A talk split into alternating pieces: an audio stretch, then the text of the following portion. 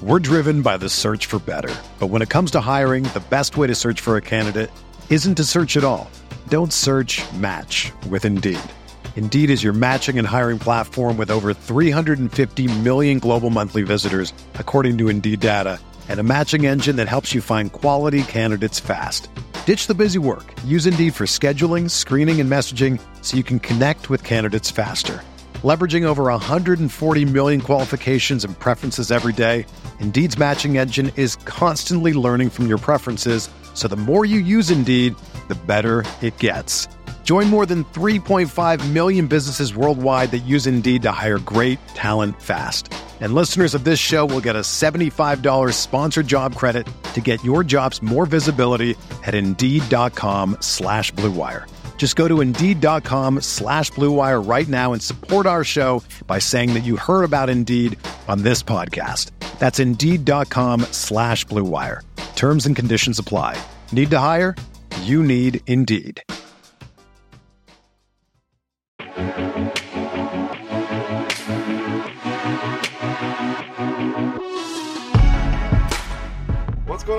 Welcome back. DFSOG's Pod Week 14. And we always say it, guys, but we seriously are running out of time here. There- There's not many weeks left here for us to make money playing daily fantasy sports, playing daily fantasy football, that is. But let's make the most of it here in Week 14. I am Chris Beermakersfan Prince, joined as always by my boys, Head Chopper, Notorious. Derek, let's get it started with you this week. How are we doing, first of all, brother? How was Week 13? What are we looking forward to in Week 14? Yeah, I'm doing just fine. Week 13, a lot like uh, many weeks this season. Had a few good spots in my lineups, but uh, too many poor one outs, which we'll get to here shortly. Yeah, I think we got a long list. According to Chop, he's busting out the Santa list. So, Chop, welcome. Week 14. How was Week 13? It really wasn't very good. So, what what's going on over No, it was a lot of dead spot. I've had a lot of dead spots on my rosters, and uh, and they were pretty obvious spots and things I didn't think was going to happen. But yeah, I got a I got a long list of poor one outs. uh, But uh, you know, you know, it's a fresh week here. We're going to get into it. All it takes is one. I did tell myself before the season started, I'm gonna go ahead and win the Millionaire Maker twice this year, and I'm running out of time, so I really need to pick up my game here if I'm gonna win it twice. I ain't got that many weeks left. But I, before this show, I broke myself away to come do the podcast. I was actually, man, I was totally into this show. Who shot Tupac? It's, it's a good show out there, man. I had to break myself away from doing it, so uh, I, I Netflix? recommend. Uh, no, no, it's it's on like A and E or something like that. It's pretty pretty entertaining show though. And, and that's the great thing about the pod. We, we we have different views here. Chop comes fresh off the couch, and we pull him away from The Voice or Who Shot Tupac or some sort of compelling TV.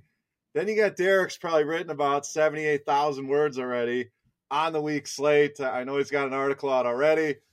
I'm somewhere in the middle of these two, but uh, that's you gotta love it. Three different viewpoints, but as always, guys, our early our early look at the slate. It's only Tuesday night when we record, so things change. But we've got to get a first look out there. We'll take a look at each and every game, give our must plays, give some fades, give some thoughts on the overall slate.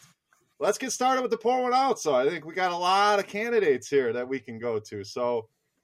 Mr. Sa- Mr. Santa Tupac, let, let's start with you. And you got a ton of options here. So who who did it the worst? Listen? I've got so many. You guys might as well go first because I guarantee you I got enough left over. I don't want. I don't want to steal your thunder here, but so I'll, I'll let Derek go first because I got. I got so many I could. I could name here. Derek, the floor is yours. All sir. right, so uh, in the spirit of Christmas, might as well do a few of them. Uh, I'm going to do my whole wide receiver trio. I had Mike Evans, Demaryius Thomas, and Stefon Diggs. All of them pouring out. Oh yeah, yeah.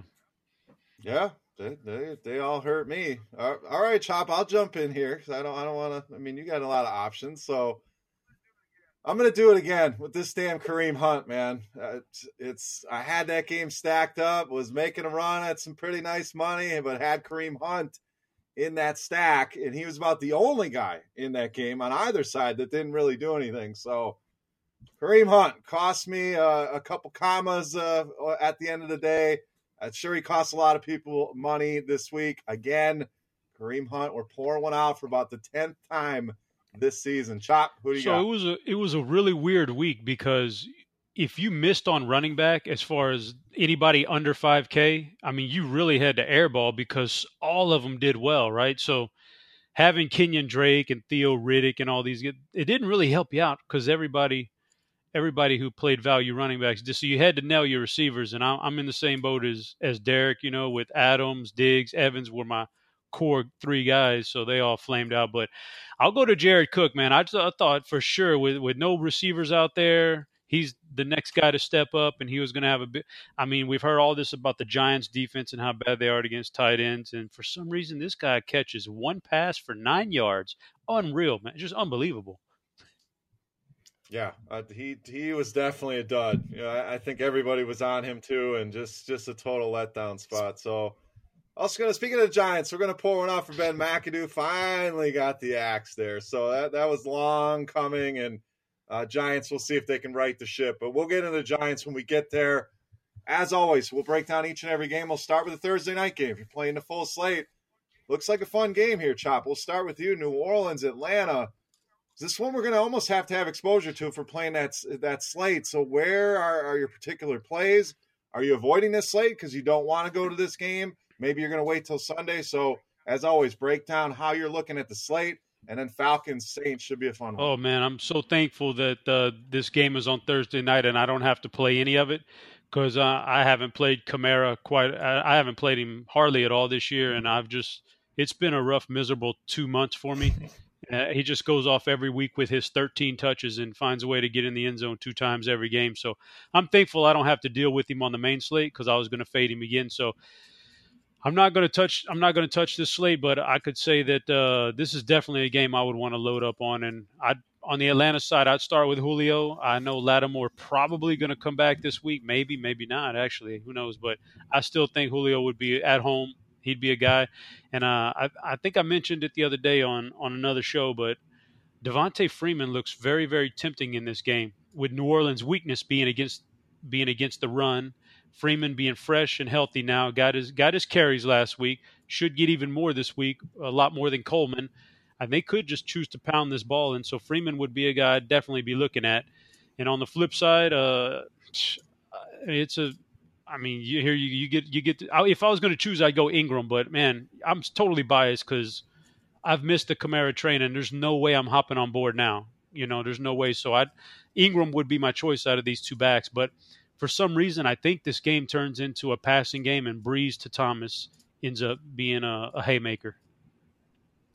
Yeah, they, they keep saying you can't play Kamara, can't play Kamara. He's not getting enough touches. I think we even say that, and I mean this dude just signed a historic run right now. I mean he's putting up thirties in his sleep. So, Derek, where do you come out? Kamara, Ingram. I think that's always a debate people are going to have. I love the Freeman call chop. You know, averaged over six yards a carry last week. So if they can get him going, they need to make a run here to get into the playoffs here. That, that game last week did not help them. So, uh, Saints, Falcons Thursday night. Derek, how are you attacking the slate? Who are your must plays in the game? I've been on the wrong side of Kamara as well, but uh, luckily this week uh, looks like Mark Ingram missed practice today after being limited on Monday.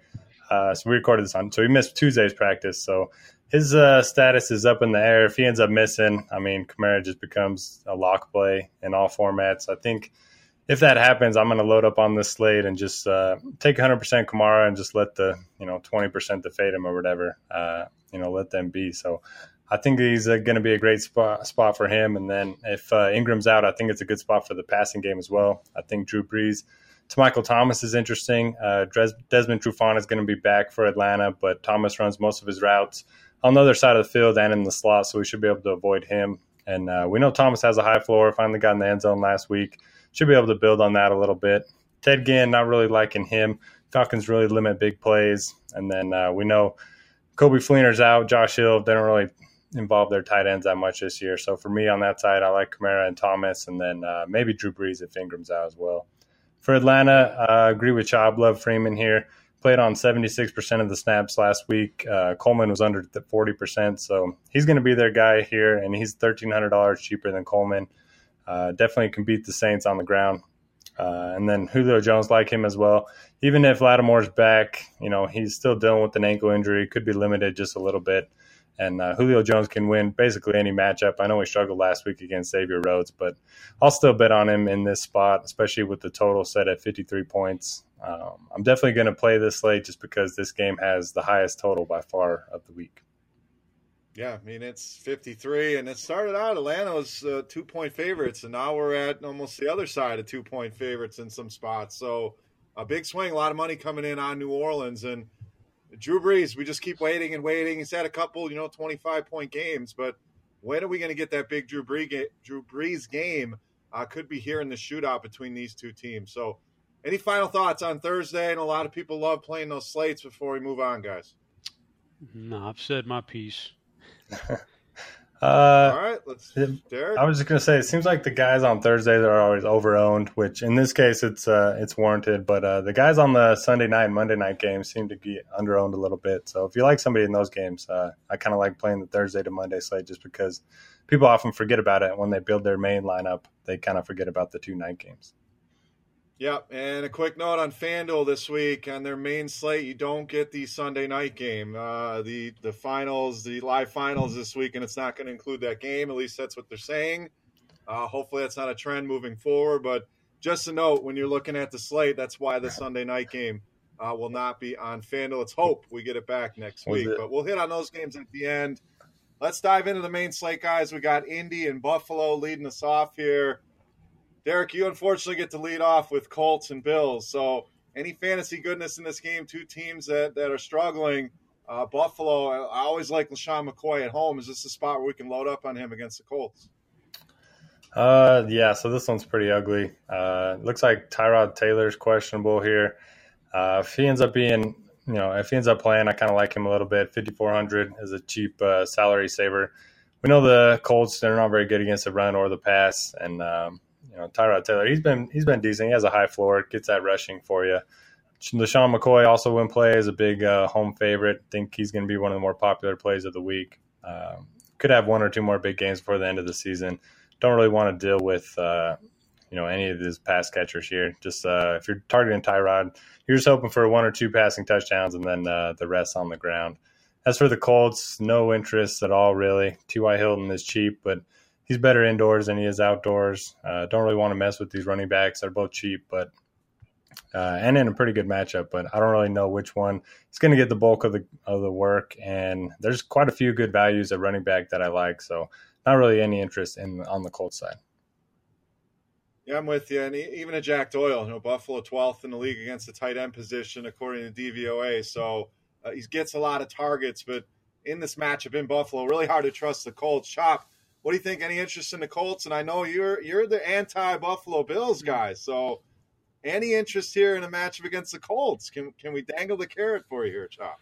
Yeah, I think so. Uh, for me, Buffalo, it's it's clearly just a one man show. It would only be LeSean McCoy, and I think there's I think there's merit to McCoy anytime he's really in a matchup like this at home. I'm okay. Seven point two, really cheap on him actually. So he's definitely a guy I'm looking at for sure. It's a good matchup. I just don't trust this passing game for Buffalo at all. So McCoy would be my guy right there. On the flip side, I notorious kind of hit it on the head with Hilton. I usually won't ever play him, no matter no matter what the matchup is. I won't ever play him when he's on the road, especially in a in an environment like Buffalo, where it's a little bit the weather might be a little bit rough, a little bit cold. You know, he's just, he's an indoor guys for me. So I won't go with I won't go with Hilton. Maybe you could play Doyle. Buffalo's I think they're like fifth or sixth most fantasy points to tight ends this year. I've got stats for you this week, a few of them, but that's one of them. And you know, believe it or not, I'm actually thinking about Frank Gore right now. If I need value at running back, last week there was so much value you wouldn't need any any guy like this. There was so much out there, but if it's not there this week, thirty nine hundred dollars. Clearly, the weakness on Buffalo is the running getting run on. They're far and away the the worst team against running backs over the past five or six weeks in all of football. And Gore, I mean, he only got 13 carries against Jacksonville last week, but before that, he had a string of four straight games where he got at least 16 carries. 16 or more carries against Buffalo may be enough to get him up in the 80, 90 yard range. And if he can fall into the end zone one time at 3,900, man, that's money in the bank. So if there's no value at running back, I'd think about Frank Gore. But yeah, Frank Gore, Jack Doyle, and LeSean McCoy would be my targets in this game. All right, Frank Gore. guy. Frank gotta Gore. give, like gotta give a little old guy love it. You got to give this guy props, man. He's been a, he's a running back. Running oh, backs usually fizzle out after five or six years. This guy's been around for like two decades, man, and he's still running hard. He's a Hall of Famer, in my opinion. I, I don't know if he eventually ends up there, but I mean, he's been doing it at a high level for a very long time. And great point. Buffalo's defense not very good against the run, so it's it. Can Indy stay competitive? Is is it more Marlon Mack than it is Frank Gore? That's my concern. But under 4K, uh, don't mind that call at all. And I don't think anybody ready to, to roster the old man there, Chop. So you might have a, a two percenter on your yeah. hands there. All right. Let's move on. Minnesota and Carolina, guys. This should be a fun one. You know, two heavyweights in the NFC. Minnesota actually favored in this game, going to Carolina. Chop, what do you got here? You know, this tough spot for this. This two good defenses in this game. Total's not very high in this one. Where are the fantasy points coming from in Vikings Panthers? Yeah, I really I really wish this game were in Minnesota because I would have a lot of interest in the Minnesota passing game.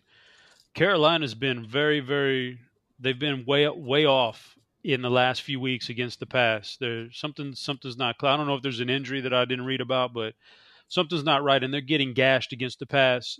But I have a hard time taking Minnesota on the road in Carolina like this. So I'm a little leery of that. I wish it was uh, I wish it was indoors in Minnesota. I'd be all over Thielen at least. Diggs very disappointing last week, but the price dropped on him. So because of the price drop, I think they're in play. Thielen, Diggs, maybe even Keenum if you want to, but uh, some attractive prices on those wide receivers. And I don't want Latavius Murray or Jerick McKinnon in, in this game, not against this run defense. So I would stick with Thielen or Diggs as my main main guys. And on the flip side, Carolina against this defense, I know Cam Newton could be a GPP winner any given week, but this I just don't want to play anybody unless we hear Jonathan Stewart is out and McCaffrey's going to get all the snaps. Then I would I would entertain Christian McCaffrey, but otherwise I don't want I don't want any piece of the Carolina offense. Yeah, I'm with you. This one's hard to find any. I mean, Thielen's been about as consistent as you can ask for. Uh, good point on McCaffrey, always bring upside to the table on DraftKings with his pass catching ability. But Derek, 41 total here. It's hard to get excited uh, about much in this game. This is one of those games where if you have uh, some of these guys on your season long, you just start them. Uh, but for DFS and a 14 game main slate, uh, it's really hard to really like any of these guys. I do like the Thielen call a little bit. I think he's an interesting tournament play. Uh, Carolina really good against the run, so not interested in McKinnon or Murray. Uh, Case Keenum, I would like it better if it was in Minnesota, as Chop said, and uh, no Rudolph since the Panthers are so tough against tight ends. On the other side of the ball, uh, Minnesota allows the fewest rushing yards to quarterbacks this year. That really takes away uh, one of Cam Newton's weapons uh, in his legs, and definitely don't want to pair him up with any of his receivers. And Christian McCaffrey, they seem to, you know, kind of be bottling him up a little bit. He has 11 fewer 11 touches or fewer in three straight games. So it's really hard to pay that price on DraftKings. So yeah, for me, it's uh, probably just a stay away, maybe a share two of Thielen in tournaments. And it's crazy to think coming into the season that Cam Newton and Case Keenum would be almost the same price on DraftKings at this point. So here we are, though 62, 6100. But uh, I think I'm going to pass overall in this game. Uh, should be a fun one to watch, see uh, how these playoff spots play out. But daily fantasy wise, just not seeing much here. Let's go to another doozy here, Derek. Bears and Bengals, uh, one of the lowest totals I've seen all season long. I mean, this baby's at like 37 and a half, 37 in some spots. So, big story here is the Joe Mixon injury. I think it's going to be a lot of Gio Bernard in this game. So, uh, should be a nice, cheap alternative. I think he's going to be very popular this week. See a guy you're looking at cash games, tournaments, and then Bears side. Probably can't use Jordan Howard as road favorites. Do, do we dare go to Tarik Cohen here? Last week was a great example of why it's so hard to trust uh, running backs that don't catch balls.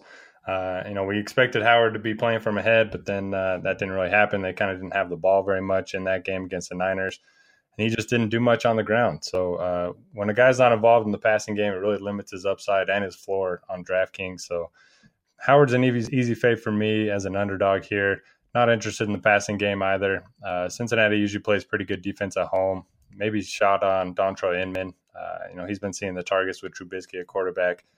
But uh, I think the Bears are pretty easy stay away. On the other side, yeah, if Mixon's out, I think you just fire up Giovani Bernard. I mean, 3,100 for a starting running back that does catch the ball out of the backfield. Uh, that's going to be hard to pass up. I mean, even if he gets 40 rushing yards and three catches for 30 yards, he's pretty much uh, you know hidden hidden value, and I think that's going to be about his floor in this matchup. Uh, we know the Bears are pretty good defense, but a lot better at home than they are on the road. And I mean, I don't mind AJ Green. Uh, we know the Bears strong up; uh, their front seven's really strong, and uh, you know AJ Green typically better on the road, but had that big game last week, and he's had a couple big games at home this season. So I don't mind going back to him. And uh, yeah, don't mind. Certainly don't mind uh, Giovani Bernard.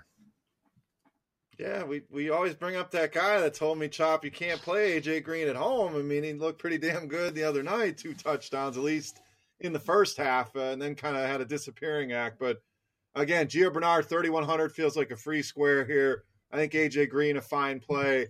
Aside of that, not a lot of interest for me here. How about yourself? Yeah, Cincinnati's pretty clear cut. AJ Green is definitely in play just because he's AJ Green. Uh, but it does feel like a really slow, nasty game. Bernard, you can't. You just if Mixon is out, you you're not going to be able to pass up on G, Giovani Bernard, especially in your cash games. Maybe in GPPs you could, you know, maybe you can muscle up enough strength to fade him. But three point one, I mean, literally, the only other guy if Mixon is out that they would they could even play is a guy who's never taken an NFL snap before, and they're not ready to play him, and that's why Bernard got every single uh, carry last week or yesterday when when Mixon did go out. We never saw Brian Hill in the game, so because he's not ready. So yeah, Bernard would be an easy one. Now I'm going to disagree with you guys on Chicago. I'm going to wait on the injury news, but it looks to me like perhaps Burfict is not going to play. He took a good shot and he got carted off last night. So if he's out this game, I will absolutely run Jordan Howard at 5.4K on DraftKings. I know he doesn't catch passes, but man, you know, we saw him earlier this year. He's had his he's had his games this year, uh, and he's had them in some unlikely spots where you wouldn't have thought he could do it. You know, he uh, had a big game against Baltimore. He had a big game against uh, Pittsburgh. He had that really big game against Pittsburgh. Well, those are these those are from the same division as Cincinnati, and if Cincinnati's weakened in that front seven with no Burfict, I would gladly run Howard out there at that price tag and hope nobody else did because I think that could be a GPP type play a winning a winning GPP play. Yeah, I mean, at Baltimore, at New Orleans, those are spots that we were saying the same thing. Like, oh, they're they're underdogs. You can't play Jordan Howard here. So, I don't know that I'm ready to pull the trigger. I think that's pretty bold, but I get your point. And the price is way down at 5,400. So, you know, he's one of those guys that, like I said, tends to do well when you don't expect him to. So, great call there. Keep an eye on those injury reports. Uh, but Burfict, a big loss for them, as would be Mixon. So, a Gio Bernard again feels like a free square. All right, let's move on. Green Bay traveling to Cleveland here. My Packers making a run here, Chop. So my, keeping the hope alive. Aaron Rodgers could come back next week if they're still alive. So uh, what's what's the deal on the Green Bay side? How do they beat Cleveland? Cleveland side, Josh Gordon looked great, guys. You know, I, I think we all wanted to wait and see, but Casey Hayward came out and said he's the toughest cover I've had all season long. And if you look at the roster, guys, he's had to cover it's a who's who of wide receivers. So, Josh Gordon, chop. Do, do we just lock him in our cash games and move on, or do you have any concerns with Kizer? What's your take there? And then the Green Bay side: is it Jamaal Williams? Is it Jones? Is it the passing game? Uh, how does this game play out in your mind? Poor Corey Coleman, man. He's he's right. uh you know he's getting all the targets. He's the apple of everybody's eye, and then all of a sudden Gordon comes back after three years out of the game or whatever, and there's no more Corey Coleman to be found. He's done. So yeah, Gordon at this price seems seems like uh seems like he would be a really nice play, you know, especially in cash games. It's he's a wide receiver, so in tournaments, I mean, always you can fade any wide receiver in a tournament because you just never know. Uh, but he looks really that's a really a tempting price tag on Josh Gordon in this matchup. So, uh, but then again, we did see Mike Evans totally fail in this matchup last week. That's so I don't know, but I think an interesting thought would be looking at Isaiah Crowell. I definitely don't want Duke Johnson. This doesn't shape up like a Duke Johnson kind of a game, but uh, Crowell is still getting some. He's still getting the lion's share of the touches in that in that backfield. So, you know, if things broke right for Cleveland and they got a lead, maybe you'd see a lot more Crowell. I still think you can run on Green Bay, so uh, I don't mind Crowell maybe as a tournament shot. Uh, and on the flip side, the Green Bay backfield is a little bit muddled right now. Jamaal Williams looked great, but then it only took Aaron Jones one carry to seal the game. So, man, if they're both healthy next week, which they appear to be, I think they maybe end up uh, cannibalizing each other, man, with the carries and, and splitting them right down the middle. So I'd have a rough time doing that. It doesn't matter. I think the way you want to beat Cleveland is through the air right now. So I'll gladly turn back to, to Davante Adams again this week, and I think he's the clear cut number one with Hundley under center. So that's where my attentions would be focused. Yeah, and Hundley seems to be on a yo-yo. You know, good game, bad game, good game, bad game. You know, th- this should be a spot where he should succeed. Oh, he doesn't like the cold weather. Derek, is that a concern? You know, he's going from Green Bay to Cleveland. Doesn't get much warmer uh, going to Cleveland. So, same question to you about Josh Gordon. I think he's the big story in this game, and then your preferred targets on the Green Bay offense. Yeah, I love Josh Gordon. It's hard not to. Uh, I didn't expect him to play that many snaps. Didn't really believe their coach saying that they were gonna, you know, just throw him right in there and give him a bunch of targets. But that's exactly what happened. Had 11 targets, made some great catches, had over 200 air yards, uh, which is one of the highest of the entire season of any wide receiver. I think you can pair him up with Kizer. Um, we know the rushing upside's there. Good matchup against the Packers, and you know he can run the ball as well. So yeah, I mean, I like Kizer. Forty five hundred just seems way too cheap. And actually, it seems like I'm quoting the wrong prices. Am I forty nine hundred? Um, so yeah, I like Kizer. I think uh, with his weapons, with Gordon and Coleman, I think he has a higher floor than most. Uh, you know, would argue. And then you can pair him up with Duke Johnson if you want. Continues out, snap uh, Isaiah Crowell, and, and uh, Packers pretty decent against the run. So I definitely want to attack them through the air. On the Packers side of the ball, uh, yeah, Brett Hundley has not looked good other than that game against the Steelers. Jamaal Williams looked great, but his prices come up, and the Browns are actually really good against the run. Maybe not as much the last few weeks, but still ranks second in DVOA on the season. So I don't really want to mess with that, especially if Aaron Jones, you know, looks good in practice this week. I think you can go to Davante Adams in tournaments, but he's really the only guy I'm looking at. And there's a chance he's going to see uh, Jason McCourty, who's played really well this year, other than uh, last week against Keenan Allen. All right, next game. Man, this slate is. Oh, can I, I got one Go question for Derek before we get too far and I forget about it. Derek, what? I don't want to put you on the spot here, but what's an air? What's an air yard?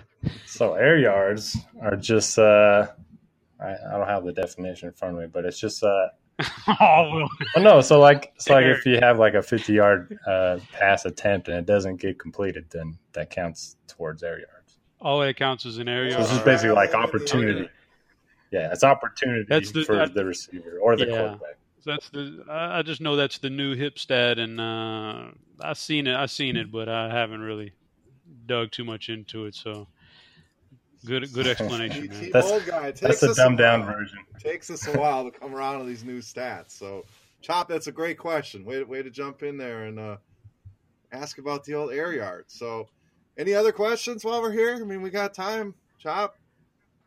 Well, I, I would I would suppose just then hypothetically not not all air yards are created equal because I'd sure like air yards from Aaron Rodgers, but if you give me air yards from Blake Bortles that are 15 yards out of bounds, that may not be the same thing. Is that what you're telling me? Yeah, pretty much. I mean, it's not a perfect stat, cool. but it shows opportunity. No, I, I know. It's just when it's it's the new hip stat. It's that's cool, man. I just wanted to rib you a little bit about it. So, Derek, how do you like your air yards from Tom Savage and, and Jimmy Garoppolo? Because that's the next game on deck here. So, we got to give it up for the 49ers, though. They went into Chicago, tough place to, to go in and win. The defense pretty good, and, and they pulled it off. Houston, on the other hand, not so much. You know, they had a, they had a rough game against Tennessee. We did see DeAndre Hopkins, another 14 targets, but we also saw the price go up, 7,300 now up to 8500 Derek. So we love to pay for them targets. Can you pay 8500 for DeAndre Hopkins in this matchup?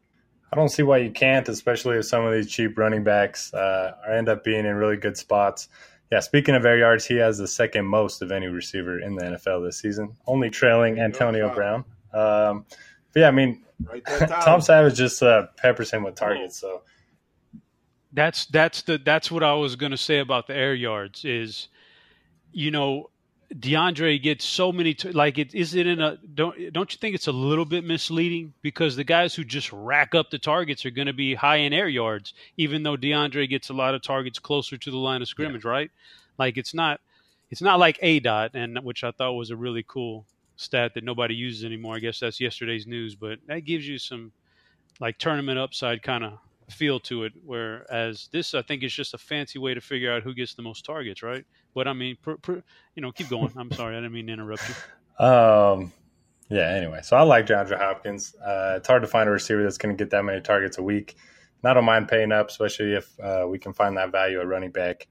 Uh, looks like Bruce Ellington is on IR, as is CJ Fiedorowicz. So Stephen Anderson, I mean, he was a tight end. It looks like he's going to start at wide receiver this week. Saw 12 targets last uh, Sunday, scored a touchdown. Only $3,200 if you want to look at him. Uh, if the if the Niners try to sell out to sell Hopkins or to stop Hopkins, I think Anderson's going to be a pretty decent value. Uh, you know, he's a big guy, not really. Yeah, I don't really know a ton about him, but he looked good last week, and 3,200 for 12 targets doesn't seem like a bad deal to me. Uh, not too interested in Savage, even though I do like his uh, wide receivers a little bit. Lamar Miller's in a good spot. Uh, since D'Onta Foreman went out, he's had 26, 18, and 19 touches. The Niners give up the most receiving yards to running backs this season, so uh, his price, I think, uh, he's an interesting tournament play. Not a lot of people like to play Lamar Miller. On the other side of the ball, you know, Jimmy Garoppolo's looked great. Uh, drove the drove the ball up and down the field last week against the Bears. Just didn't end up getting the touchdowns. I think they kicked five field goals or something crazy like that. Not too interested in the running game though. Uh, Matt Breida stole 13 touches from Carlos Hyde last week, and you know Hyde was so dependent on all those targets that he was getting from Beathard that I think uh, I think he's a pretty easy fade in this spot on the road. Do like Marquise Goodwin a little bit. He's actually seeing some shorter targets with Garoppolo under center. It was kind of his go-to target last week, and pretty good matchup against the Texans, who really struggled against receivers. Breida, does it? Do we do we settle on Breida? Breida. I know it's been a, a season-long debate here. Is that is that what we're going with? No, I still don't. Yeah, we don't know. Let's see. The, we'll, maybe the listeners will, will cue us in, but I'm glad you brought up Stephen Anderson. I, I, love that call, and to me, very much Evan Engramish, just a, a big, athletic, a wide receiver. So I think this is a great spot for him. 3,200, uh, one of my favorite cheap plays on this slate. So Chop Niners, Texans. We taught you about air yards here. I'm sure you got a take on Stephen Anderson, uh, going back to his college days. Uh, what do you got here? Niners, Texans.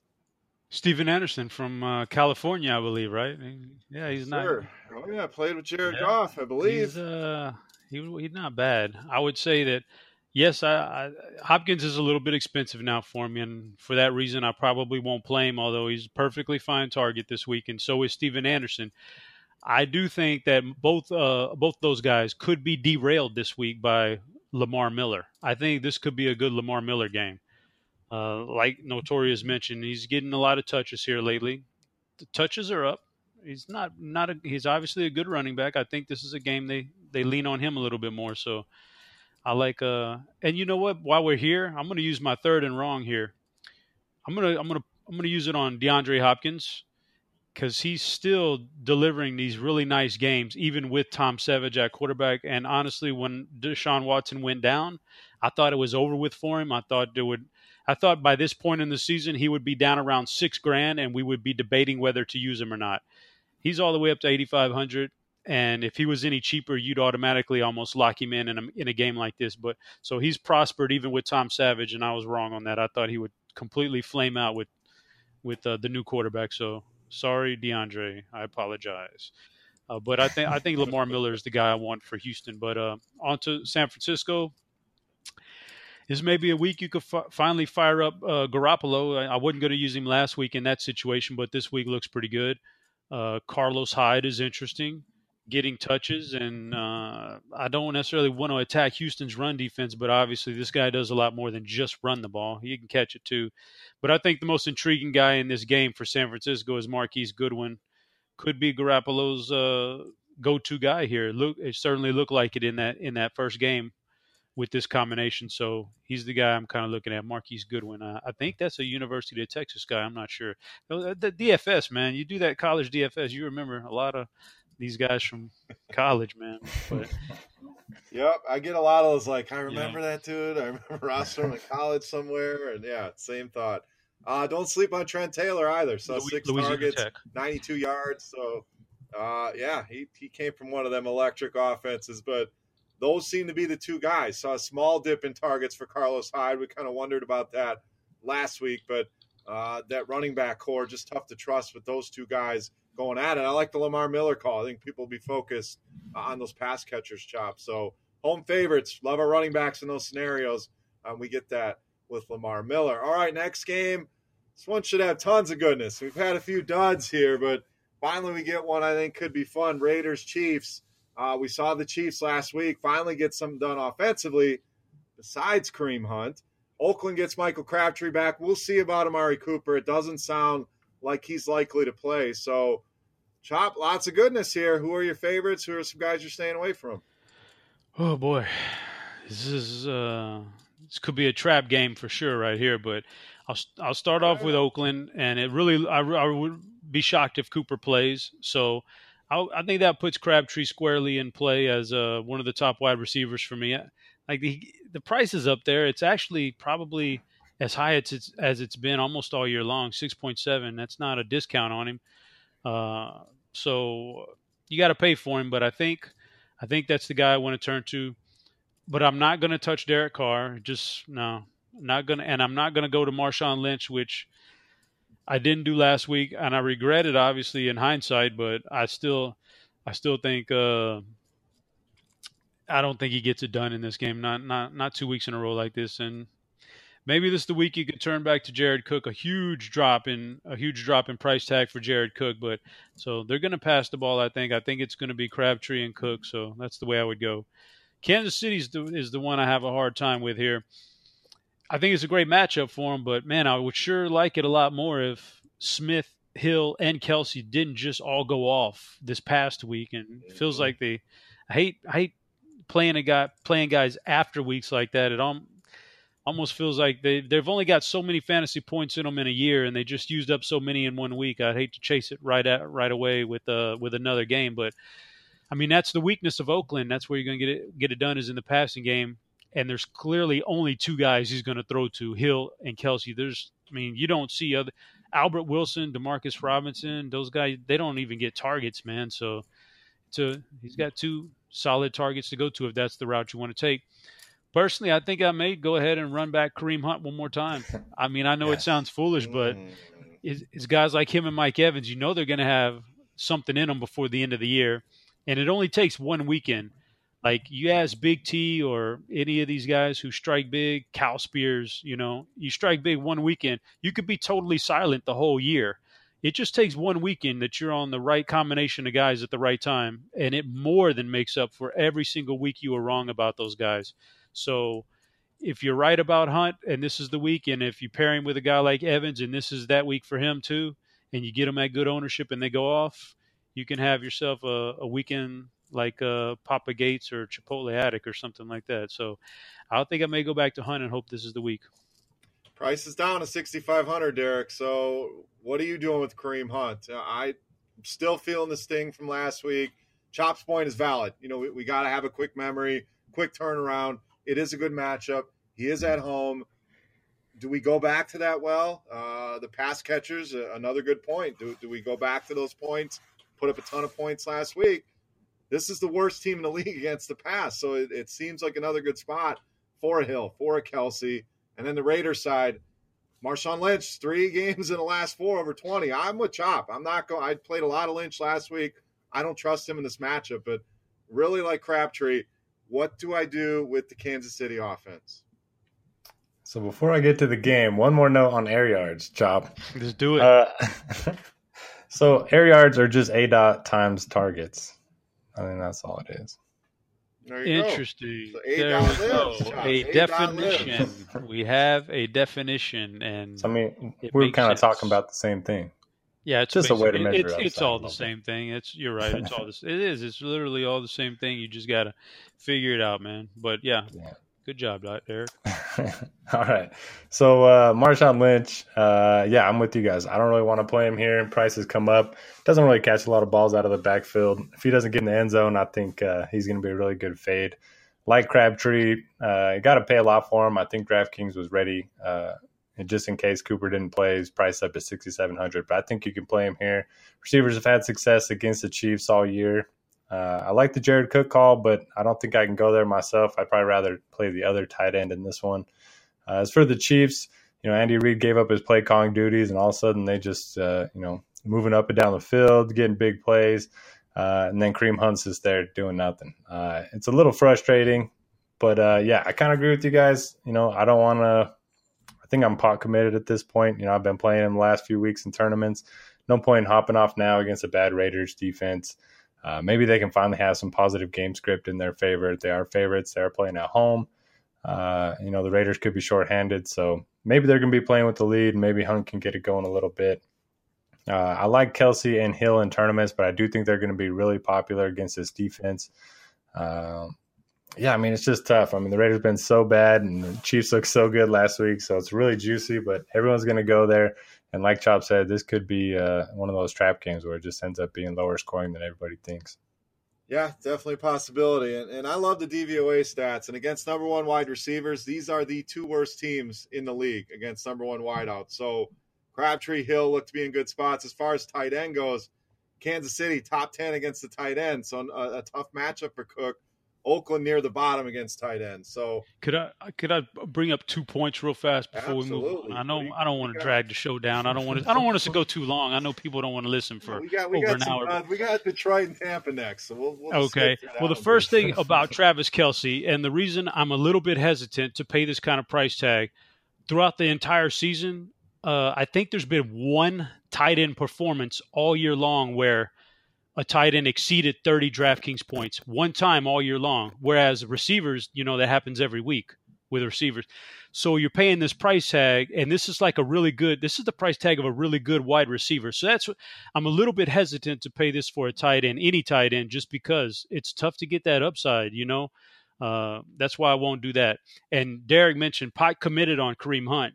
Yeah, man, when you're pot committed on a guy and you know he's a good player and you know it's going to be there, you gotta you gotta suck it out. I'll I'll let you guys in on a little known fact. Uh, when Amari Cooper was was doing terrible, terrible, terrible, right? And then he had that Thursday night game against Kansas City, I think it was, where he went crazy, had that huge game.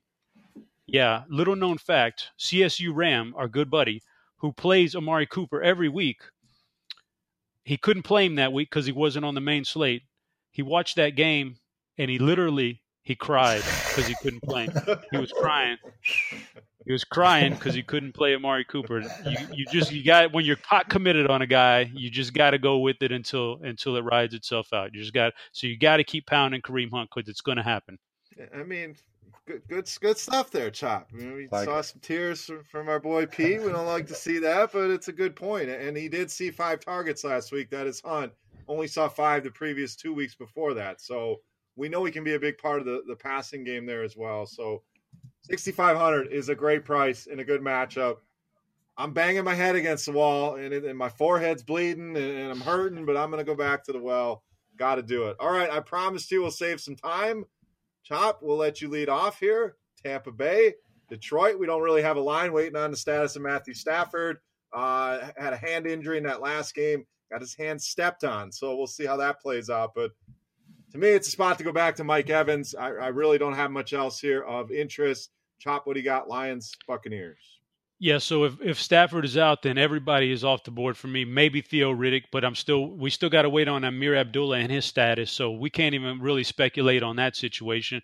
Yeah, obviously, if Stafford is out, I don't want Golden Tate, I don't want Marvin Jones, and uh, even if Stafford is healthy, I mean, wow, if he's you know a hand injury and uh, I don't know, man, it's it's going to be uh, up in the air for me of whether I can use Detroit. It's all going to depend on the injuries. Tampa Bay. I want to go back to Mike Evans, but now he's going to draw a pretty tough matchup. I know he's back home, and but this may be the time. You're right. You know what? May, this may be the time he gets it because it seems like he he does it in the tough matchups. You know, uh, he scored one touchdown this year uh, when he was supposed to be shadowed by Janoris Jenkins. His other good game when he was supposed to be shadowed by Patrick Peterson. So yeah, he does it in, in weird, tough matchups, and he finds a way to get loose and get a touchdown. So this may be a good time to go back to him. Um, if Doug Martin is out again, Peyton Barber is, is squarely in play, though. They fed him a lot, and he was very effective. So that that may be a, a spot I go to. And Cameron Brate, if you want to go there too. That's obviously his favorite, uh, Winston's favorite tight end. Yeah, Detroit struggles with the tight end. So chop pop quiz for you here. You put Derek on the spot. We're gonna we're gonna test Uh-oh. your knowledge here. Are you ready? Kinda. Are you still a big college football fan? Uh, definitely not nearly as much, okay. but we'll, we'll I, I still watch a little bit. Who in the hell is Tion Green? Uh, Cincinnati, okay. running back from Cincinnati. Nice. I saw this guy and I'm like, I have no idea who Tion Green is, and he came in, looked all right, averaged on four and a half yards a carry. yeah, he was one, game, so one of those guys who split backfields in a in a very talented Cincinnati backfield, I believe, back in the day. So he's I don't think he's that bad. Yeah. All right. Well, another another back there in Detroit. That's all we needed to add to the mix. So just another name to keep an eye on there. All right, Derek. Lions, Buccaneers. Chop past his quiz. What do you got here in this game? Yeah, all waiting on injuries on this one. Uh, I really wish Stafford was healthy. I mean, know it's the throwing hand, so it's really hard to play him. It's a good matchup, though. I mean, the Buccaneers really struggle against the pass, and they don't get any pressure on the quarterback. But I don't think I can play him with that injury to his throwing hand, even if he's active. Uh, maybe a shout on Tater, uh, Marvin Jones in tournament if Stafford ends up playing. Then waiting on Abdullah. Think Riddick's definitely viable uh, if Abdullah ends up missing another game. For the Bucks, uh, you guys mentioned Darius Slay being on Mike Evans. That does worry me a little bit, but he's priced under 7K, which is awfully tempting for a guy that – you know, can see 10 to 14 targets a week. Uh, and Jameis Winston doesn't mind throwing against tough corners. So maybe it's a bounce back spot for him. Uh, I'll probably be playing quite a few different lineups, uh, some with Evans and some with DeSean Jackson, just in case Slay slows him down. I think it's a good spot for DeSean Jackson to get going. He's been uh, really consistent this year. Hasn't had as many big plays, but uh, he has had a high floor, which is nice. And then, yeah, Peyton Barber. If Doug Martin ends up being out, I think you continue to ride him. Uh, great great game last week against the the Packers. He can run, he can catch the ball to the backfield. So yeah, I think there's some goodness here, but uh, just waiting on some injuries. All right, boys, we're halfway through the slate. We're 45 minutes into this baby, so it's good to see that we're really finding our form here as we get later into the season and uh, really becoming crisp with our time. But so we're gonna pick up the pace here. We don't need you here for two hours listening to us. So let's move on. Dallas Giants, uh, Derek, Eli Manning your bench. Now Eli Manning, you lose your, your consecutive start streak. Now you're back starting again because we realize Geno Smith is no good. So Dallas coming to town. Dallas Giants, good NFC East battle. Derek, what do you got here? Yeah, the old angry Eli narrative. Uh, can't wait. Are you playing one. that narrative? That's the question. Uh, I don't think I'll be playing it. Uh, Dallas has been struggling against the pass, and they don't have Scandrick this week. But for me, I mean, I don't mind taking a shot on Sterling Shepard or Evan Engram. Uh, they're kind of expensive, but I think they're both viable here. No interest in the Giants' backfield. Uh, for the Cowboys, Dak just hasn't looked great. Don't think we need to take that risk uh, in this late. You know, pretty low total, 41 and a half. I think Alfred Morris is probably your best bet here, but um, if they're not playing from ahead, then he's not going to get any passing game work. So that makes him risky play on a full PPR site. I do like Dez Bryant quite a bit. He struggled against the Giants throughout his career, but that's mostly thanks to Janoris Jenkins. Uh, with them uh, out for the season, I think Des could get going a little bit. I like him. And Jason Witten, uh, not going to play him, but he always tears up the Giants. Just thought I'd mention that. And the Giants, well, supposedly they suck at tight end chop. That's that's the, the reason we played Jared Cook. It didn't work out. So as our Cowboys fan, how are you attacking this one? Any interest in your Cowboys? And then angry Eli Chop, what do you think? So the first thing is, uh, I'm a little bit disappointed that they fired McAdoo because uh, you know that defense was really mailing it in on him these last few weeks, and I, I would have expected a huge game out of Dallas if he was still there. But maybe now they kind of actually get uh, off their butt and play a little bit with the new coach. Maybe they're a little bit more enthused. That scares me a little bit as far as narrative is concerned. But uh, for Dallas, I think it's a huge Alfred Morris game again. And uh, I'll just, on a side note, I think Dallas finishes off these last couple of games with Alfred Morris as their running back and wins those games and, and then brings it into uh, Ezekiel Elliott and makes a run at the playoffs. But I think they realize now they're only going to do that. They're only going to win these next two games if they can pound Alfred Morris. So I think it's going to be another good Alfred Morris game. But I also think when they get around that red zone, they're going to find a way to get the ball to Dez some more this week. So I wouldn't, I would not doubt one bit that he puts up one of those classic Dez lines with five receptions for 50 yards and two touchdowns, which is exceptional for this price tag on him. So Morris and Dez Bryant t- perfectly on my radar there. On the other side, the only the only people I want to concern myself with uh, for the Giants are Sterling Shepard and Evan Engram, both whom I think are very, very, very fine targets this week. Yeah, I mean to get Eli back, Shepard fifty three hundred, good price on him. Engram only six K. Love the Morris call. Price only went up to fifty five hundred. 27 carries last week. So uh, some interesting plays in that one. Let's move on to the afternoon games. Tennessee, Arizona. Chop, we'll let you lead off here. Looks like another lowish total in this one. Can Marcus Mariota get it going against this Arizona defense? I think so. I, I think that uh, I mean, I was shocked when I looked up this past weekend and realized that th- this team is in first place in their division. And uh, bad division. Yeah, they are. It is. But man, by the way, you would have thought, by the way Mariota's played this year, he's been so bad that he's been. They've been able to float around without him having a good games, and I think he's primed to about take off. So if Rishard Matthews is back this week, I want to play Rishard Matthews because I think he will be able to avoid Patrick Peterson in coverage. Uh, so if Rishard is back, I want to play Rishard. If he's hurt again and he's out again this week, then I probably want to pass on either one of these receivers. Uh, and Mariota always has running upside in him, so I wouldn't doubt that either. Uh, but it's in Arizona, so I'm going to temper my expectations on the Tennessee offense. For Arizona, it's all about the passing game. They're not going to run on Tennessee. They're going to try to pass. Fitzgerald, obviously, turning back the hands of time, keeps on doing it week after week this year. Crazy how he's doing it at that age, but you got to got to give it up to him. He's really the only viable pass catcher you can trust. The other guys are just so hit or miss that you don't want to take a chance on them. And uh, you know, if things work out right and I absolutely needed to go with a crazy tight end, I wouldn't mind running Ricky Seals Jones back. He's he even last week in defeat when he didn't have a good game, they still targeted him on about a 30 yard touchdown pass. And if he pulls that one in, you know, he's just a matchup nightmare. So if you're taking a chance in GPPs for a cheap tight end, Ricky Seals Jones is not a bad play. All right, Derek, your thoughts on Arizona and Tennessee? I'm drinking the Mariota Kool Aid as well. Uh, you know, he's been terrible this season, and he's had at least 14 fantasy points in every game but two. So that's a pretty high floor for somebody that has not played up to his expectations.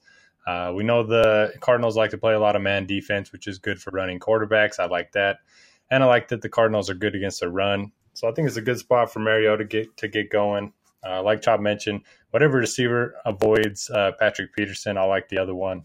Um, if if Rishard Matthews is active, if he's not active, it's going to be Corey Davis that draws Peterson, and then uh, just want to avoid the receivers altogether. But I like Delanie Walker. He's had at least 60 receiving yards in six straight games and uh, scored two touchdowns over the last two weeks. So he's uh he's one of my favorite tight ends to play pay up for for the Cardinals, Gabbert, you know, he struggled last week, but it was against the Rams. Maybe could get going a little bit against the Titans. We know he can run, and uh, you know he's got a lot of weapons. Uh, Fitzgerald, we usually don't like playing him this late in the season, but he does have eight or more targets in five straight games and a nice matchup in the slot.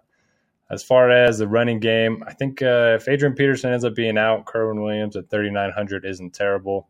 Uh, looked really good against the Rams last week, and the Titans did lose one of their best run stoppers for the rest of the year. Not going to be buying in on Seals Jones. I know he's talented, but uh, 24% snap rate in each of the last two games, just not high enough uh, for me to get too excited about. All right, moving on. Next game here, picking up the pace, boys. Jets and Denver. Derek, if I told you the Jets were going to be favored in Denver anytime this season, you would have told me I'm crazy. But that's where we're at. You know, it's a pick in a lot of spots, but Jets have been bet up to minus one, and coming off that big week for their passing game, this is now a tough spot against Denver. You know, even with some of the injuries, the total only at 41. Any interest in going back to the Jets and then the Denver Broncos? Man, did they get shellacked in Miami? They just went down there and got thoroughly dominated. Can they respond at home here? I don't see a lot here this game that I'm interested in the fact that we're considering Josh McCown and his uh, you know pass catchers in Denver against the no fly zone is pretty crazy. Um, yeah, I wouldn't have believed that at the beginning of the year. But Denver's given up the most passing touchdowns of any team in the NFL this season. I don't really love the Jets' passing offense here. Obviously, don't want to target their running game against the Broncos. Uh, but Denver's a tough place to play, low total. So I think I'm going to let other people chase those points of Robbie Anderson, Jermaine Kearse. For me, the only guy I like on this side is Austin Seferian-Jenkins. It's been quiet over the last couple weeks, but uh, Denver really does struggle to cover the tight ends. And maybe if he gets a touchdown this week, it won't get overturned. Uh, for Denver, hard to trust Trevor Siemian, but he does have really good splits at home throughout his career. Uh, you know, over the last two years, his production nearly doubles when he's uh, playing at home compared to on the road. So I don't mind, you know, uh, I'm, I'm, not going to be playing Siemian, but I don't mind going to his pass catchers, Demaryius Thomas, Emmanuel Sanders. We know where the targets are going to go. It's kind of crazy. They saw 17 targets combined last week and had under 40 yards uh, together, which is pretty bad. Um, a lot of air yards on that one. A lot of air, yeah, probably racked up their yards. But uh, yeah, I, I, like the two receivers here. I think they can get going against the Jets. We saw Tyreek Hill have a big game against them last week. And that's about it. All right, Chop Jets, Broncos. What do you got? Broncos. I think uh, the price is perfectly fine for Demaryius Thomas and Emmanuel Sanders to maybe break out of their slump here. So I'll take a shot on them in tournaments. Avoid the backfield. CJ Anderson actually sucked up all the carries last week out of nowhere. Don't want to mess with that. On the other side, uh, yeah, I, I won't be playing any of these guys, but I'll tell you that how shocking would first of all i thought the jets were going to be one of the worst teams in football this year and they're actually really good and uh, surprising and can you believe in week 14 that not only are the jets good and are this surprising on offense with with this cast of characters the denver broncos lead the nfl in passing touchdowns allowed. I mean the best secondary in football coming into the year what we thought leads the NFL in giving up passing touchdowns, 26 this year. That's crazy. So if you wanted to chase those points, go for it. I'm not going to, but Denver's melded in. They're not they're not defending the pass well. They're getting tore up on the ground. If Forte and Powell didn't split carries, I would definitely want that running back, but they do split carries, so it's going to be tough for me to play any of them.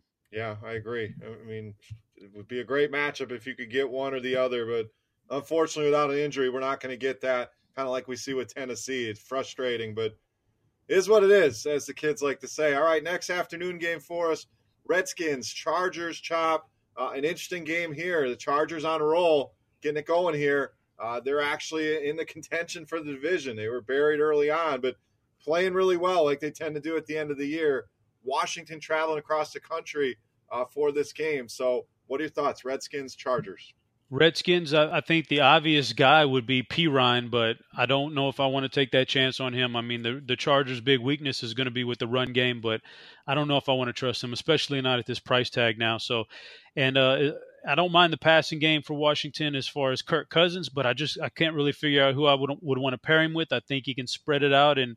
He's got four different guys he'll throw to, so I think if you're going to go, just run naked Kirk Cousins out there and don't try to pair him with anybody because you know, there's some tough individual matchups on there, but I still think he gets it done for the 300 yard bonus and a couple of touchdowns.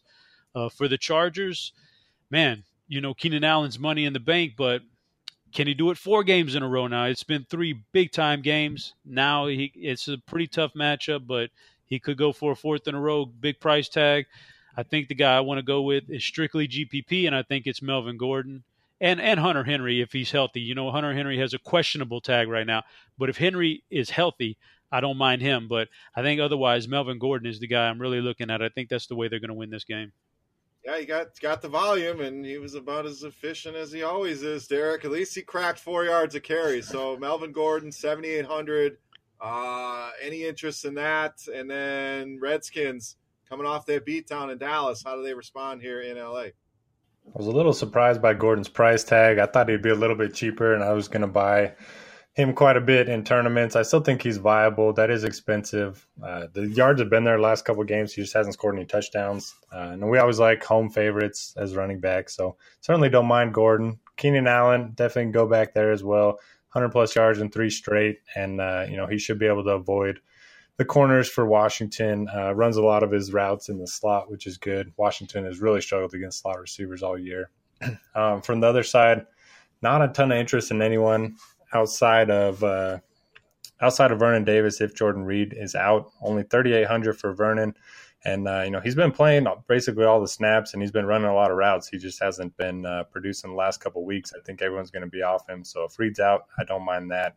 As for Cousins, I'm going to be avoiding him. Uh, we know Ingram and Bosa, two of the best pass rushers in the NFL, and they also have uh, some really good cornerbacks. So I I think it's actually a sneaky spot to target the Chargers D. And I won't be playing Perine just because uh, Byron Marshall stole away pretty much most of the pass work last week uh, when they were playing from behind. All right, next game. I'm going to put you to the test here, Derek. Your turn for a test because we talk all about Russell Wilson each and every week and how he's a must play each and every week. Been putting numbers up each and every week. Now his toughest test of the season, going into Jacksonville, playing your Jaguars, and we know that defense is absolutely for real. So, Russell Wilson, cheapest price on him all season long, 6,200.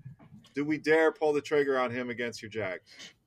I will not be targeting Wilson against uh, Sacksonville. They have the most sacks and the most quarterback hits this season. We know the Seahawks offensive line has not been good this year. Wilson's been able to, you know, dance out of pressure quite a bit this season, but uh, you know, I don't think anything's going to really open up downfield with these cornerbacks, uh, Bouye and Ramsey. So for me, I'm going to be avoiding Wilson. Although if he does uh, play well here, you know that's going to improve his MVP chances. He's had a terrific year, responsible for every offensive touchdown except for one. Uh, the only play that I really like, uh, actually, there's two. I think Mike Davis is interesting. He pretty much uh, claimed his stake as a feature back last week, had 20 touches and over 70% of the snaps. And Jacksonville, they're weakest against the run. So if you want to look at him as a cheap running back, certainly don't mind that at 3,700. And Jimmy Graham just continues to get uh, force fed targets inside the red zone. He actually leads the NFL, uh, including receivers, and targets inside the 10 yard line. So don't mind Jimmy Graham. Don't mind Mike Davis for Jacksonville, pretty much uh, not not a lot of interest here. Don't really want to target Blake Bortles against the Seahawks. Leonard Fournette hasn't looked great uh, ever since he hurt his ankle a few weeks ago. Don't mind going with Dede Westbrook. He has 25 targets over his last uh, three weeks, but price is coming up. I mean, 4,700 is still reasonable in tournaments, but uh, yeah, I mean, for me, I think just a couple plays on Seattle, and that's it. All right, and we're going overtime here on the pod this week. We had to learn about air yards. We had to learn who the hell Tion mm-hmm. Green was. So, you know, bear with us. We appreciate you guys tuning in. This is DFS OGs podcast talking everything week 14. So, Chop, same question to you. Do you pull the trigger on Russell Wilson? And then on the other side, kudos to you, sir, on the Marquise Lee call. Everybody on on Westbrook and uh, Lee was the one that got it done. So hopefully you got that spot on their on their show there on Saturday, Chop. I know you you kind of made a point of it, but do we go back to Marquise Lee here? Good matchup against a beat up Seattle secondary. It did make the there show, so yeah, good job. We're we're nationwide, baby. we we make it now. Unbelievably enough, Derek is actually going to go back to Dede Westbrook this week, even though I told him last week go Marquise Lee, and I'm going to tell him again go Marquise Lee. I think Marquise Lee's the guy I want here. Uh, you're right. At Fournette's ankle doesn't look. I don't know if that's what it is or what's going on, but uh, he doesn't look as effective these, over this past month. So I think it's going to be a passing game, and I think Marquise Lee is going to be the guy. I, I do really want to attack this Seattle secondary on the road. I think they're going to give it up, and I you, there may be even be a spot you could play Lee and Westbrook if you want to be honest, because I think it's a competitive game, and I think there's some scoring here, and I don't think Fournette's the one that gets it done. So.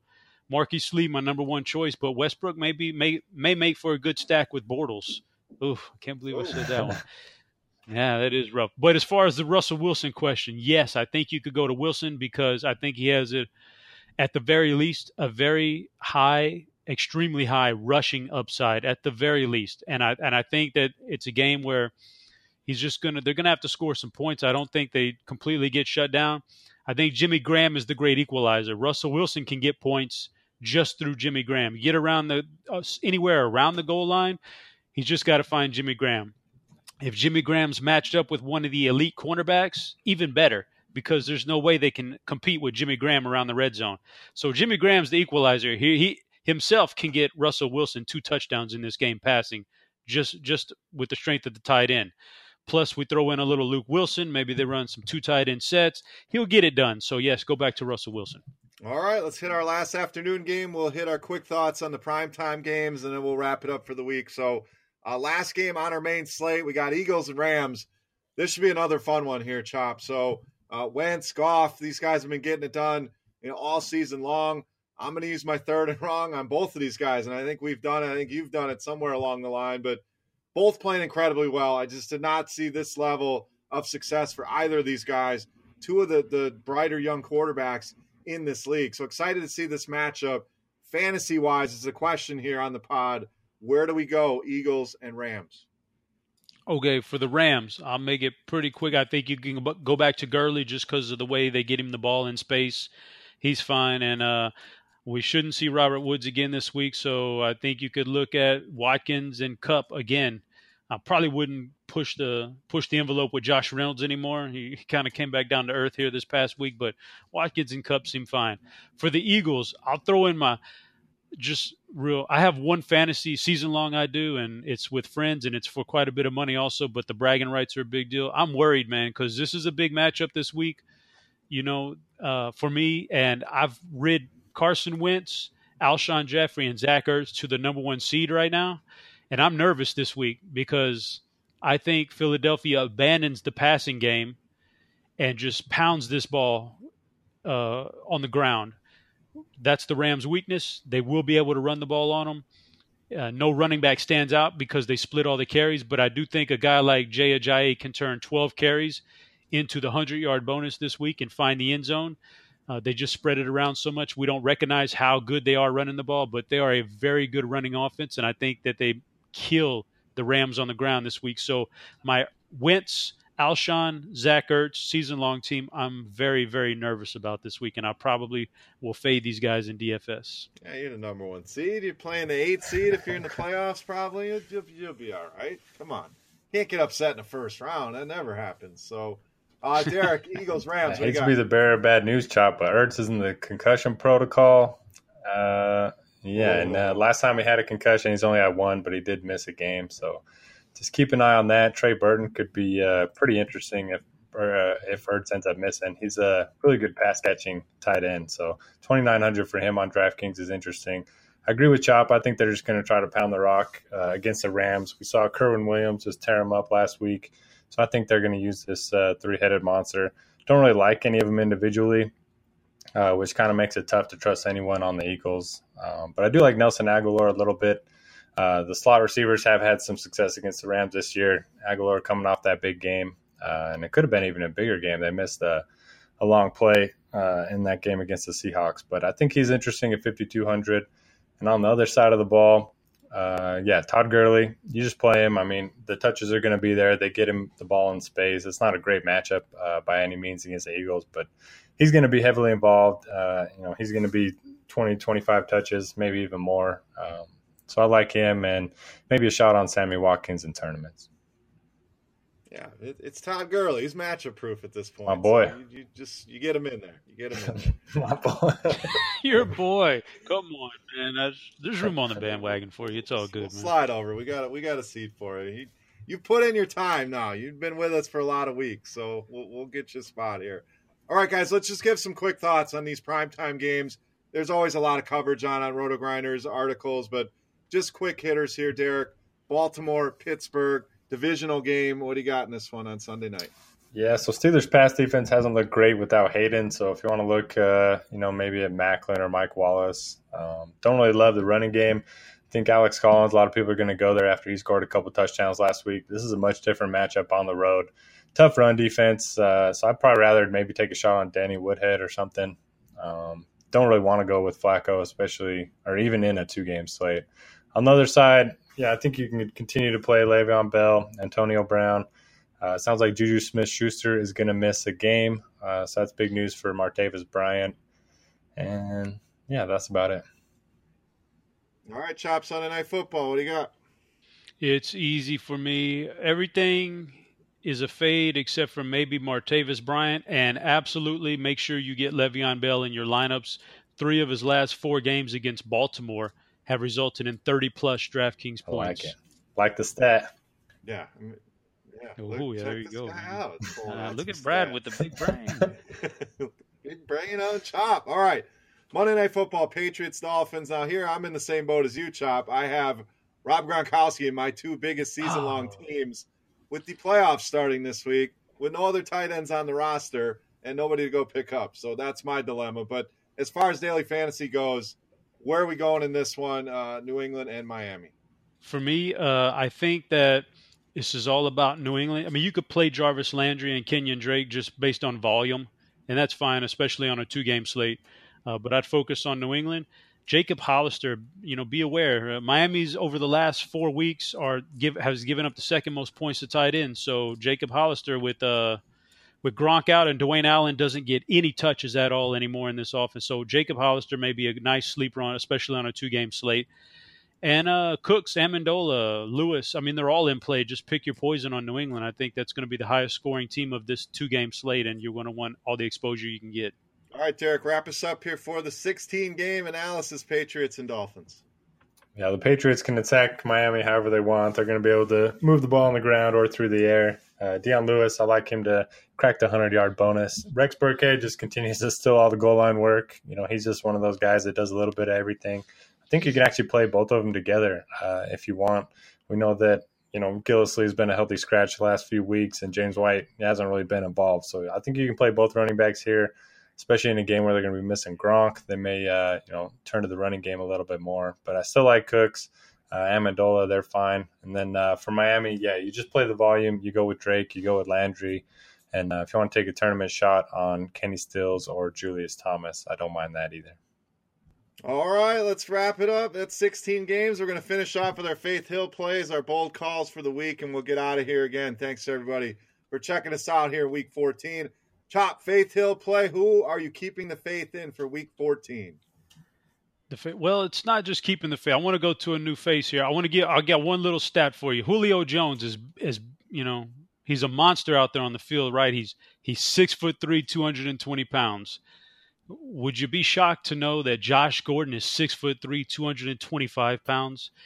Like he's as big as Julio. He's agile. He's the best. He's one of the best in the game. Come back from his three-year absence, two-year absence, and do what he did. I'm load. I'm all in on Josh Gordon this week at this price. I think I'm going to be all in on Josh Gordon. All right, Derek. Who's your Faith Hill play week 14? All right, tournament only. I'm gonna go Kareem Hunt. Uh, you know the touches have been there. He's starting to get some receiving work a little bit, facing one of the worst run defenses in the NFL. He's a home favorite. Everything's lining up for him. I mean, everything's been lining up for him for weeks now. But uh, you know, maybe the new offensive coordinator can get the running game going a little bit. All right, and I'm going to keep the faith in Brandin Cooks. Burned me last week. Uh, easy to turn away and go away, but without Gronk uh, against this Miami secondary, I think this is a blow up spot for him. So if you're playing that slate, I really like Brandin Cooks to have a huge game against the Miami Dolphins. Bold call time. Chop, what do you got? Let's finish this baby up. I got two of them. I got two of them. I couldn't decide between them. Bold call number one. I think Russell Wilson shocks the world and goes for a 100 yards rushing bonus this week. Russell Wilson, 100 yard running bonus. And on a little bit lesser of a shocking note, I think Lamar Miller drops 22 DraftKings points this week. All right, I like it. Derek, what do you got? Bold call, week 14. I love that Lamar Miller call. Uh, not the two mile horn, but last week I predicted big games from Dion Lewis and Gronk and nothing from Brandin Cooks. So uh, finally got one to go. Um, I'm going to go opposite of Chop. I'm going to say Jags hold Russell Wilson under 15 fantasy points. Is that that's not that bold? oh man, that's that's a lukewarm call. Yeah, that's a lukewarm. All right, all right. And then uh, for my second one, I'm going to go DeShone Kizer over 300 yards, oh. and uh, you know, 200 of those go to Josh. Oh Gordon. my gosh! See, wow, those, those, air yards. Mm are gonna cash in. You are making not only me as the host here unhappy, but you're making your wife unhappy, saying that the Cleveland. Browns are gonna light up the Green Bay Packers. So hope, hopefully she ain't listening because uh, Brett Brett Hundley will lead them to victory. Okay, yeah, there you go. Way to slide that in there. So you might be spending the night on the couch. So uh, bold call for yeah, me. She, she, doesn't listen. Of course. I'm going to say Stephen Anderson has a big day, goes over 100 yards uh, against the San Francisco 49ers, only 3,200. I think it's a breakout spot for him. All right. Any final thoughts, guys, before we get out of here, Derek? Let's finish with you. Oh, nothing major. Only a few weeks left. I'm gonna miss doing the pod. I'm gonna miss some uh, fantasy football, but uh, yeah, it's been fun and good luck, everyone. Absolutely, Chop. What do you got? Final thoughts? Not a lot. Good week. Should be fun football. Time to get back on track. Let's also pour one out for your Wisconsin Badgers who just couldn't quite stay on the field with uh, that speedy Ohio State team. And somehow Alabama sneaks in. yeah, that was, that was as expected. I didn't expect them to beat Ohio State, but thanks for ending on a sour note for me there, Chop. I appreciate it, buddy. Well, you drew, you took me away from Tupac, man. I got to get you back somehow. running right back there. So again, appreciate you guys for listening. A little bit longer than normal, but a lot to get to here. So hopefully you enjoyed the analysis. Hopefully you guys do well here in your Week 14 contest. As always, you guys got any questions? You know where to find us. If not, we'll be right back here talking everything Week 15 next week. We'll see you guys.